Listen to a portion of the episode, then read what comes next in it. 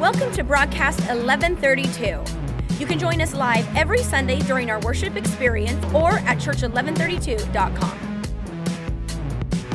I, want to speak to you for the next couple moments from the subject uh, divine misconceptions. Divine misconceptions. I want to talk to you about the misconceptions that we sometimes have about God.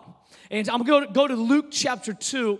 Uh, it's not Christmas unless you read Luke chapter 2, FYI. Uh, if it's Christmas and you haven't read Luke chapter 2, you're just not doing it right. Okay, so Luke chapter 2, verse 6, it'll be on the screen, and so we'll read through verse 16 together. It says, While they were there, the time came for the baby Jesus to be born.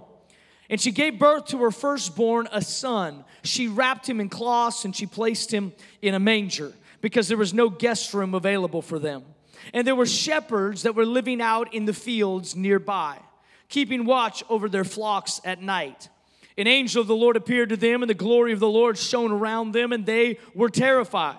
But the angel said to them, Do not be afraid. I bring you good news that will cause great joy for all the people. Today, in the town of David, a Savior has been born to you. He is the Messiah, He is the Lord. This will be a sign to you you will find a baby wrapped in cloths and lying in a manger. Suddenly, a great company of the heavenly host appeared with the angel, praising God and saying, Glory to God in the highest, and on earth, peace to those on whom his favor rests. When the angels had left them and gone into heaven, the shepherds said to one another, Let's go to Bethlehem and see this thing that has happened, which the Lord has told us about. So they hurried off and they found Mary and Joseph and the baby who was lying in the manger.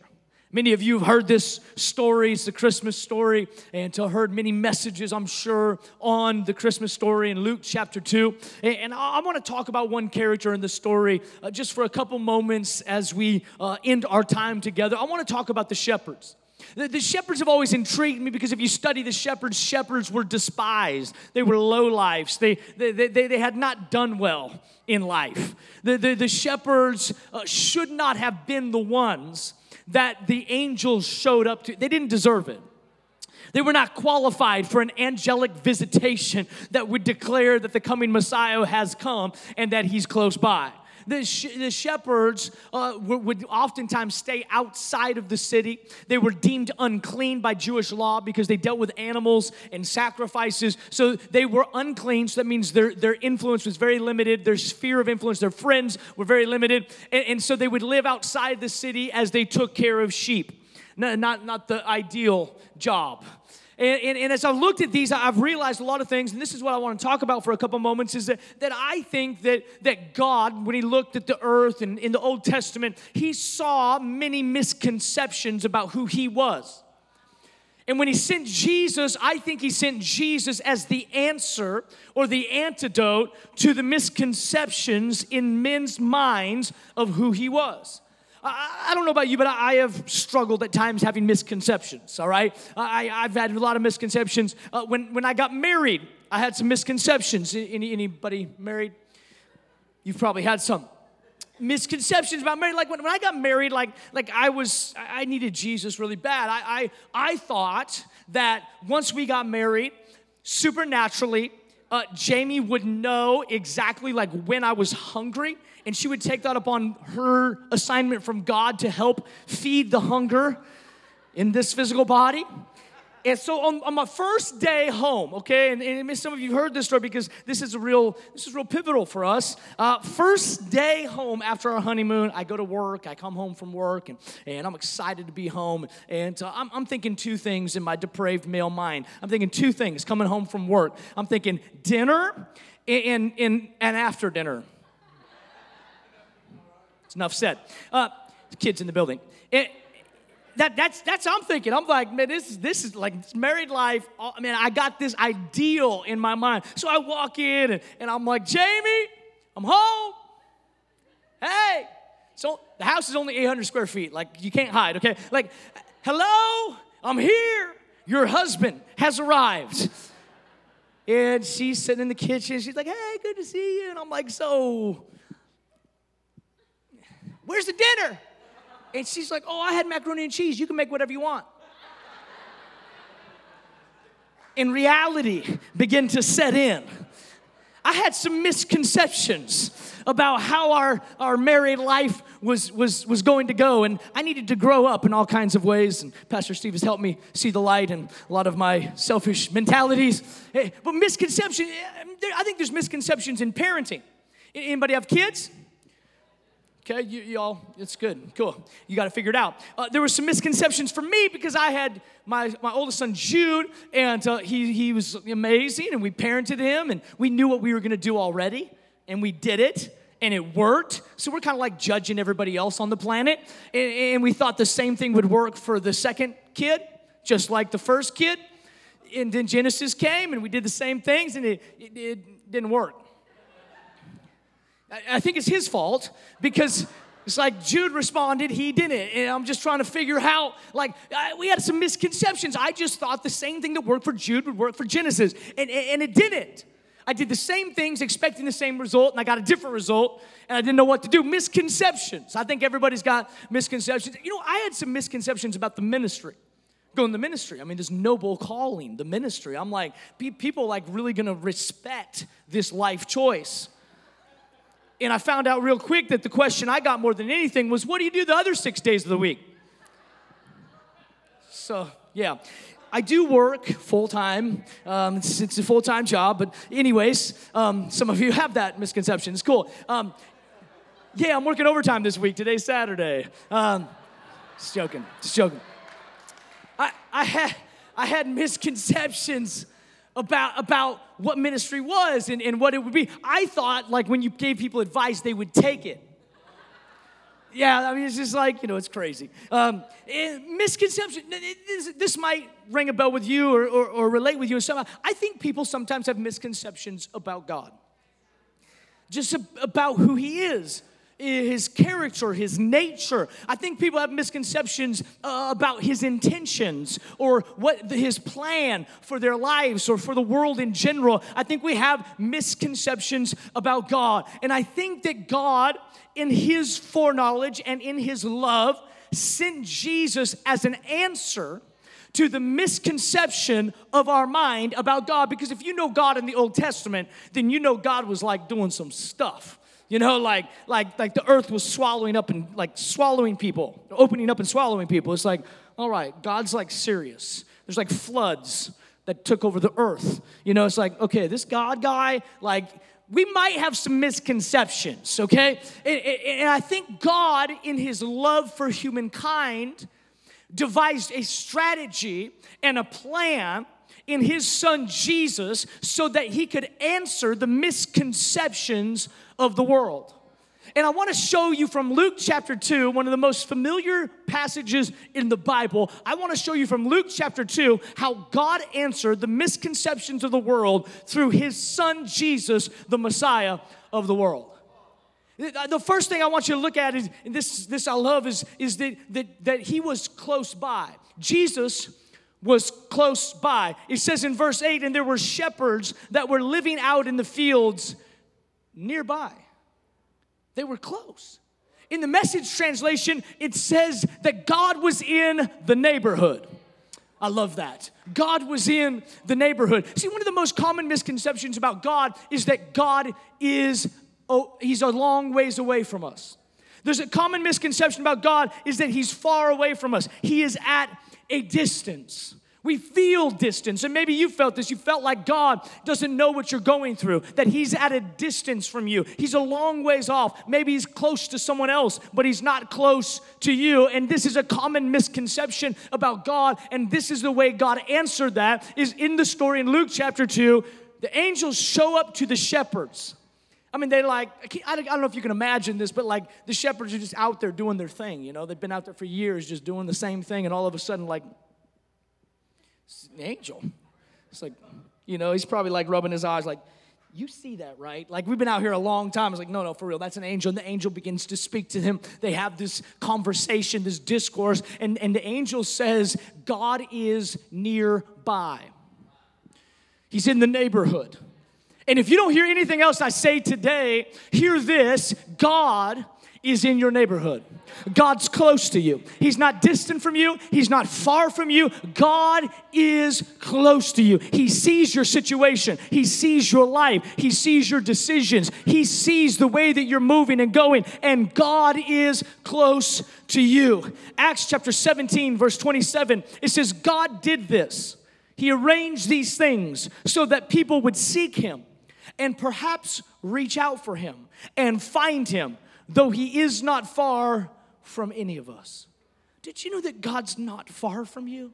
He says he did this so that men might reach out. Did you know that God would never ask you to reach out if he was not within reach? God would never ask for us to reach out to him if he wasn't within our reach. God, that's outside of God's character to ask you to do something that you're not able to do. He says, Reach out to me because you can actually reach out to him. It was about a year ago or so, and, and uh, we, Jamie and I were downstairs watching uh, TV, and so we were watching a show, and, and um, all of a sudden, Jude has gotten out of his bed, and he was supposed to be asleep, and he had wandered down, and he, you know, struts over to us, and he's visibly upset. Like something has really got him upset. And, and he says, Daddy, I'm like, yes, Jude. He says, You didn't hear me. I'm like, what are you talking about? I didn't hear you. Eh, I'm very compassionate, as you can see. Um, and, and I'm like, what are you talking about? I didn't hear you. And he's like, I have been yelling for you. You didn't hear me. I'm like, Jude, I'm downstairs. I'm right here. You can just come down anytime. Like, I'm right here. And so we sent him back upstairs. And, and, and you know what I was thinking? I think that many of us are this way with God. We, we, we shake our fists at God saying, You didn't hear me. You didn't hear me, and God's saying, Hey, hey, hey, hey, calm down. I'm in the neighborhood.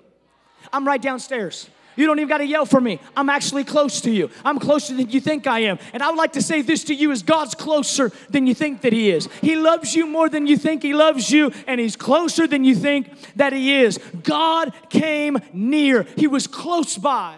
And number 2, this is interesting how God answers misconceptions. It says he came in the night. The second part of that scripture says that the shepherds were keeping watch over their flocks at night. You think like they were sleeping at night, but shepherds, specifically in that day at night, the, their sheep were more prone to predators than any other time. It was the night, predators would come. And so it was in that day, shepherds would actually do circles around their sheep. They would walk all night long to protect the, the, the, the sheep from predators and it says that the angel showed up in the night. Let me give you another misconception about God is that my situation is too bad for him to concern himself with. My night is too dark. My pain is too much. My situation is too intense. My diagnosis is not healable, fixable, repairable and we begin to feel this, and this is a misconception about God, is that somehow we've gotten outside of his ability. We've gotten outside of his power. And one of the ways that God fixed that is prophetically, he shows up to shepherds at night. At night, and you, you heard the, the song already as we sang the candles and heard Carissa share. The, the, the light of the world is Jesus. He is the light of the world. I, I, don't know about you, but sometimes my pride can, can get in the way, specifically of needing help. I like to do things on my own. I like to figure it out on my own. I, I like to see if I can get it done without the directions. You know? It's a challenge. It's fun. When you're driving, it's fun to try to get somewhere without looking at the map. And, and then, you know, someone in the car might mention, hey, do you need the map? No, no, I'm good. I got it. Like I know how to get there. And three long turns later, a couple U turns, and you're 30 minutes late. No, I got it. I got it. Now you're three hours late, and event's almost over. It's like, okay, get the map. Get the map. Get because finally you get to a place where you can admit that you need help. See, this is where I think a lot of people are in their life is they wait and they wait and they wait on God until they get to the place where the night is so dark that they will actually say yes to him. And I wonder if that's why sometimes God shows up in the night, is not that he's gone in the day, but then our eyes are open in the night to our need for him. That when the situation gets so dark, we recognize that we cannot save ourselves and that we need a savior. God, God chose their darkest hour to tell them about the coming light. The prophet Isaiah prophesied in Isaiah chapter 60, verse 1, it says, Arise and shine, for your light has come, and the glory of the Lord rises upon you. See, darkness covers the earth, and thick darkness is over the peoples, but the Lord rises upon you, and his glory appears over you. Isaiah was prophesying about a coming light that even when darkness covered the people and darkness covered the earth, that there would be a light that would rise upon you. This is what the angels were telling the shepherds in the middle of the night that there is a light that is coming. I said it in our prayer in the exhortation moment is that weeping may endure for a night, but joy comes in the morning. Light is on its way. I have never seen a night be so dark that the sun has failed to rise in the morning. It's a waiting game. Maybe some of you need to hear this. The night is not going to last. Your season is not going to last. It will pass. It will end. There is some light at the end of the tunnel. There is a light, and his name is Jesus. John chapter 1, Carissa read this scripture, verse 4. It says, In him, Jesus was life, and that life was the light of all mankind. Verse 5 says, The light shines in the darkness, and the darkness has not overcome it. What is the light? The light is Jesus. It says, In him was life, and the life was light. And the light shines in the darkness, and the darkness does not have even the ability to overcome it. I love that. Did you know that when we turn on the lights in here this morning, we turn the lights on, and there was not a battle between light and darkness? There was not this moment of tension as we waited. Like, is it gonna be light? Is it gonna be dark? We turned the lights on, the darkness left, and the light filled the place. When Jesus entered the world, there was not a battle between light and darkness. When the light came on, the darkness fled. And that is the life, the light that has entered our world. He sometime he came in the night. The third thing we see is that he came, and I want you to see this because this is very important. He came to you. He came to, to you. Verse 15 or verse 11 says this Today in the town of David, a Savior has been born. We would think that's how it would read. Today in the city of David, a Savior has been born. Period.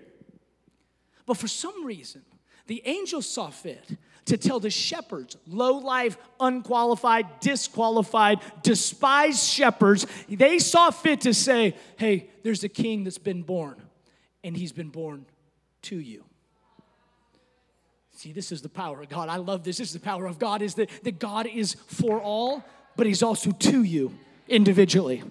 He, he sent Jesus for everyone, but he also sends him to you individually. That's the grace and the mercy and the relational God that we serve is that he's not just saying, here's a chance for everyone. He says, here's a chance for everyone, but I'm going to interact with you individually. I am going to minister to you your, your needs. Jesus was sent for and to you.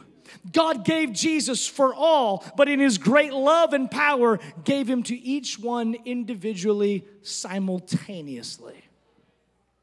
When, when, when the angels came to the shepherds, they, the shepherds didn't know what to do with all this attention.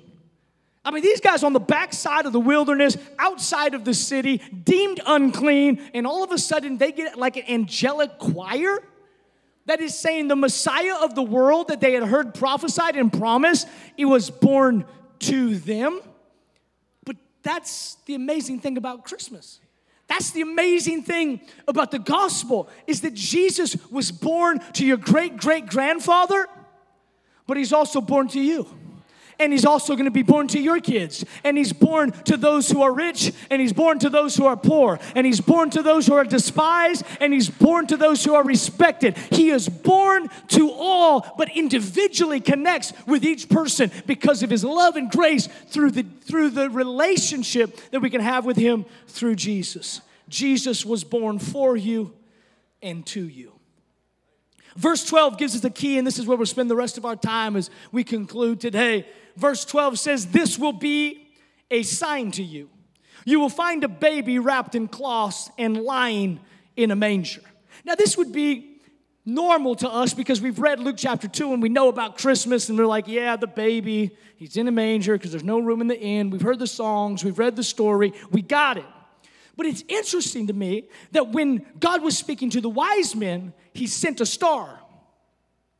The wise men got a star, and the shepherds got detailed instructions. The, the, the shepherds got what the wise men should have got. They should have been for the shepherds, they've been like, hey guys, there's your sheep, there's the angel, there's the star. Can you follow it? That's what it should have been. But to the wise men, that's all they got was a star. The shepherds got the detailed instructions about how the Messiah would be born, how he would come, and what he would be lying in, and what he would be wrapped in. Wouldn't it have been enough if they just said the Messiah is coming? And he's in Bethlehem. You'll find him with Mary and Joseph. But they gave specific instruction on how he would come. I want to I want to just help you see something because this is so amazing. These shepherds were not any shepherds. Some people believe they're just a common random shepherd. But, but to be just a common random shepherd, why did the angels show up to just a common random shepherd? These group of shepherds, most theologians, scholars believe, were the shepherds that took care of the tower flock or the flock of the tower, which were the sheep that were designated for sacrifice for the atonement of the sins of Israel. They, they were special shepherds that took care of all of the sheep to make sure they were innocent, to make sure they were blameless, to make sure they were spotless, and those sheep were preserved. And when a lamb was born, they would put a lamb in the manger and they would wrap it with swaddling cloths to get it settled, to keep it contained, and to make sure that it would keep its purity and not break a bone or not be injured or devoured in any way because that lamb was set apart for sacrifice. I want you to see this, if you haven't seen already, is that when the angels showed up to the shepherds, if the angels would have said to the wise men, He is going to be born in a manger, He's going to be wrapped in swaddling clothes, they would have been like, What? Why? That's what they would have said. So God had to lead them by a star. But when He went to the shepherds, these specific shepherds, when he went to them and he said, There is going to come a Messiah. And he's gonna be born in a manger and he's gonna be wrapped in swaddling cloths. The light bulb went on in the shepherd's head because they realized where their actual lamb had been, a, a new lamb had taken the place. There had been a substitution that where there had once been a temporary sacrifice in that which was the lamb that they had shepherded, now they were officially unemployed because that lamb had been replaced by a new lamb, the Lamb of God, that John would later declare, Behold, the Lamb of God who takes away the sin of the world. What that means for you and for me is that when that baby Jesus was born, he wasn't born just as a baby just as a good man or just as a prophet. He was born as a lamb, the Lamb of God. John, his account in John chapter 1, verse 29, he says, The next day, John saw Jesus coming towards him. If you don't know this, in their relationship, they, they, they'd seen each other, they'd been around each other. And John the Baptist, he saw Jesus coming towards him and he said, Look, the Lamb of God who takes away the sin of the world. John knew that he was the Lamb. How did he know? I don't know. How did he come to, to understand it? I don't know. But when he saw Jesus, he didn't say, There's Jesus. He didn't say, There's the Savior. He didn't say, There's the Messiah. He said, There is the Lamb, the Lamb of God. The Bible tells us that when Jesus lived his life, he was later crucified. And the Bible says that they did not take his life, but he willingly laid it down as a ransom for all people. That when Jesus died on that cross, he said, as they were being, as he was being accused and he was being, being tried in court, it says he was led as a lamb to the slaughter.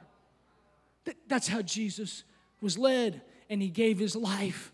And they put him on a cross, and they stretched him out and they hung him and he died. And the Bible says, without the shedding of blood, there is no forgiveness of sins. But the Bible says that when this sacrifice was given, he was one sacrifice for all. The shepherds had become unemployed because they didn't need that flock anymore. They didn't need that lamb anymore because there had been a lamb that had been slain. The Bible says he was slain before the foundations of the earth, which means for us is that this was God's plan.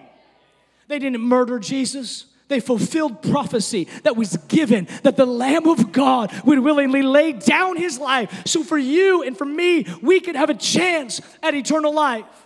I think it's interesting that you have the wise men and you got the shepherds. You got the wise men who were Gentiles and rich, and you got the shepherds who were Jews and were poor. And each of them ended up at the scene where Jesus was born. You know what this tells me? It tells me that the Lamb of God was not given for one type of person.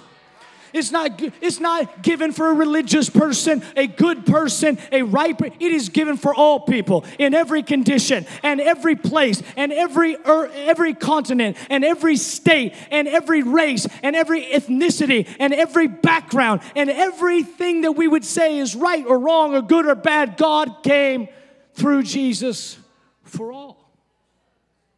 So these shepherds are there. And when, when, the, when the angel said, He is going to be born in a, a manger and he's going to be wrapped in swaddling cloths, they knew at that moment how important this sacrifice would be. The light of the world appeared to wise men and he appeared to shepherds. I don't know about you, but sometimes I can have misconceptions about who God is, about how He works or how He acts. But let me just say it this way is that God loves you so much that He sent an answer. Or let me say it this way God loves you so much that He sent clarity to your misconception so that you could have in Jesus the answer to every one of your questions. The Bible says that he came as a man so that he could suffer like we suffer. The, the, Bible says in Hebrews that he was tempted in every way just as we were so that he could have compassion or he could have sympathy and empathy on us, on who we, so he would know what we've gone through. So when the Lamb of God came, it was so that he could feel what we feel, so that he could have compassion on us. And when he died, he died as a sacrifice for all mankind, that you and I could have a chance at new life. The Bible says, whoever is in Christ, whoever is in the Lamb, is a new creation. The old is gone and the new has come. God saw fit for Jesus to be born in a manger in filth. I think that's special. Jesus wasn't born in a palace, he was born into what I live in. He was born into the filth of my life. He was born into the filth of my decisions. He was born into the barn of my destiny. He was, he was born right into my life. And so I don't know what you're dealing with, but I love what John said. He said, Behold, in the King James Version, he says, Behold, the Lamb of God who takes away the sin of the world. Let me just tell you what that means that the Lamb of God has come. It means you can look at your sickness and you can tell it, Behold, the Lamb of God who takes away the sin of the world. You can look at your dysfunction and you can say, Behold the Lamb of God. You can look at whatever has disqualified you and you can say, Behold the Lamb of God. You can look whatever is trying to hold you back and say, Behold the Lamb of God. You can look at whatever problem you're facing and say, Behold the Lamb of God. Because the fact that the Lamb of God came means that light has come. And wherever you are encountering darkness, there is an expiration date on it. That light is coming. Arise and shine. Let your light shine. For the glory of the Lord shines about us. Deep darkness covers the earth, but his light shines on you. Would you stand up with me all across this place? I love talking about Jesus and him coming and what that means for us what that means for you and for me. See, you could come in today and you could be walking with Jesus and you could love Jesus with all your heart, but it doesn't mean that you don't have misconceptions about God. You, you could have grown up in church. You could I mean, you could know every song, you could know every scripture, but you could have a misconception about God. And I'm here to tell you tonight, and we did this whole service to let you know this is that Jesus is the answer to your questions. Jesus is the answer to the world today. Jesus is the answer to everything that we're going through. He is the solution to the misconceptions of our human mind. He loves you so much. God loves you so much. On this Christmas season, you need to know that God loves you. The shepherds didn't deserve it, they weren't qualified for it, but God saw fit to reveal himself to them. So I say it this way God's pleasure is towards those who are powerless. And when you're powerless to save yourself, God has the power to save you. When you're powerless to redeem yourself, God has the power to redeem you. When you're powerless to get over what you've been through on your own, God has the power to help you move on. And that answer is found in Jesus, the life and the light of the world. Thanks for listening. You can find out more about us at church1132.com.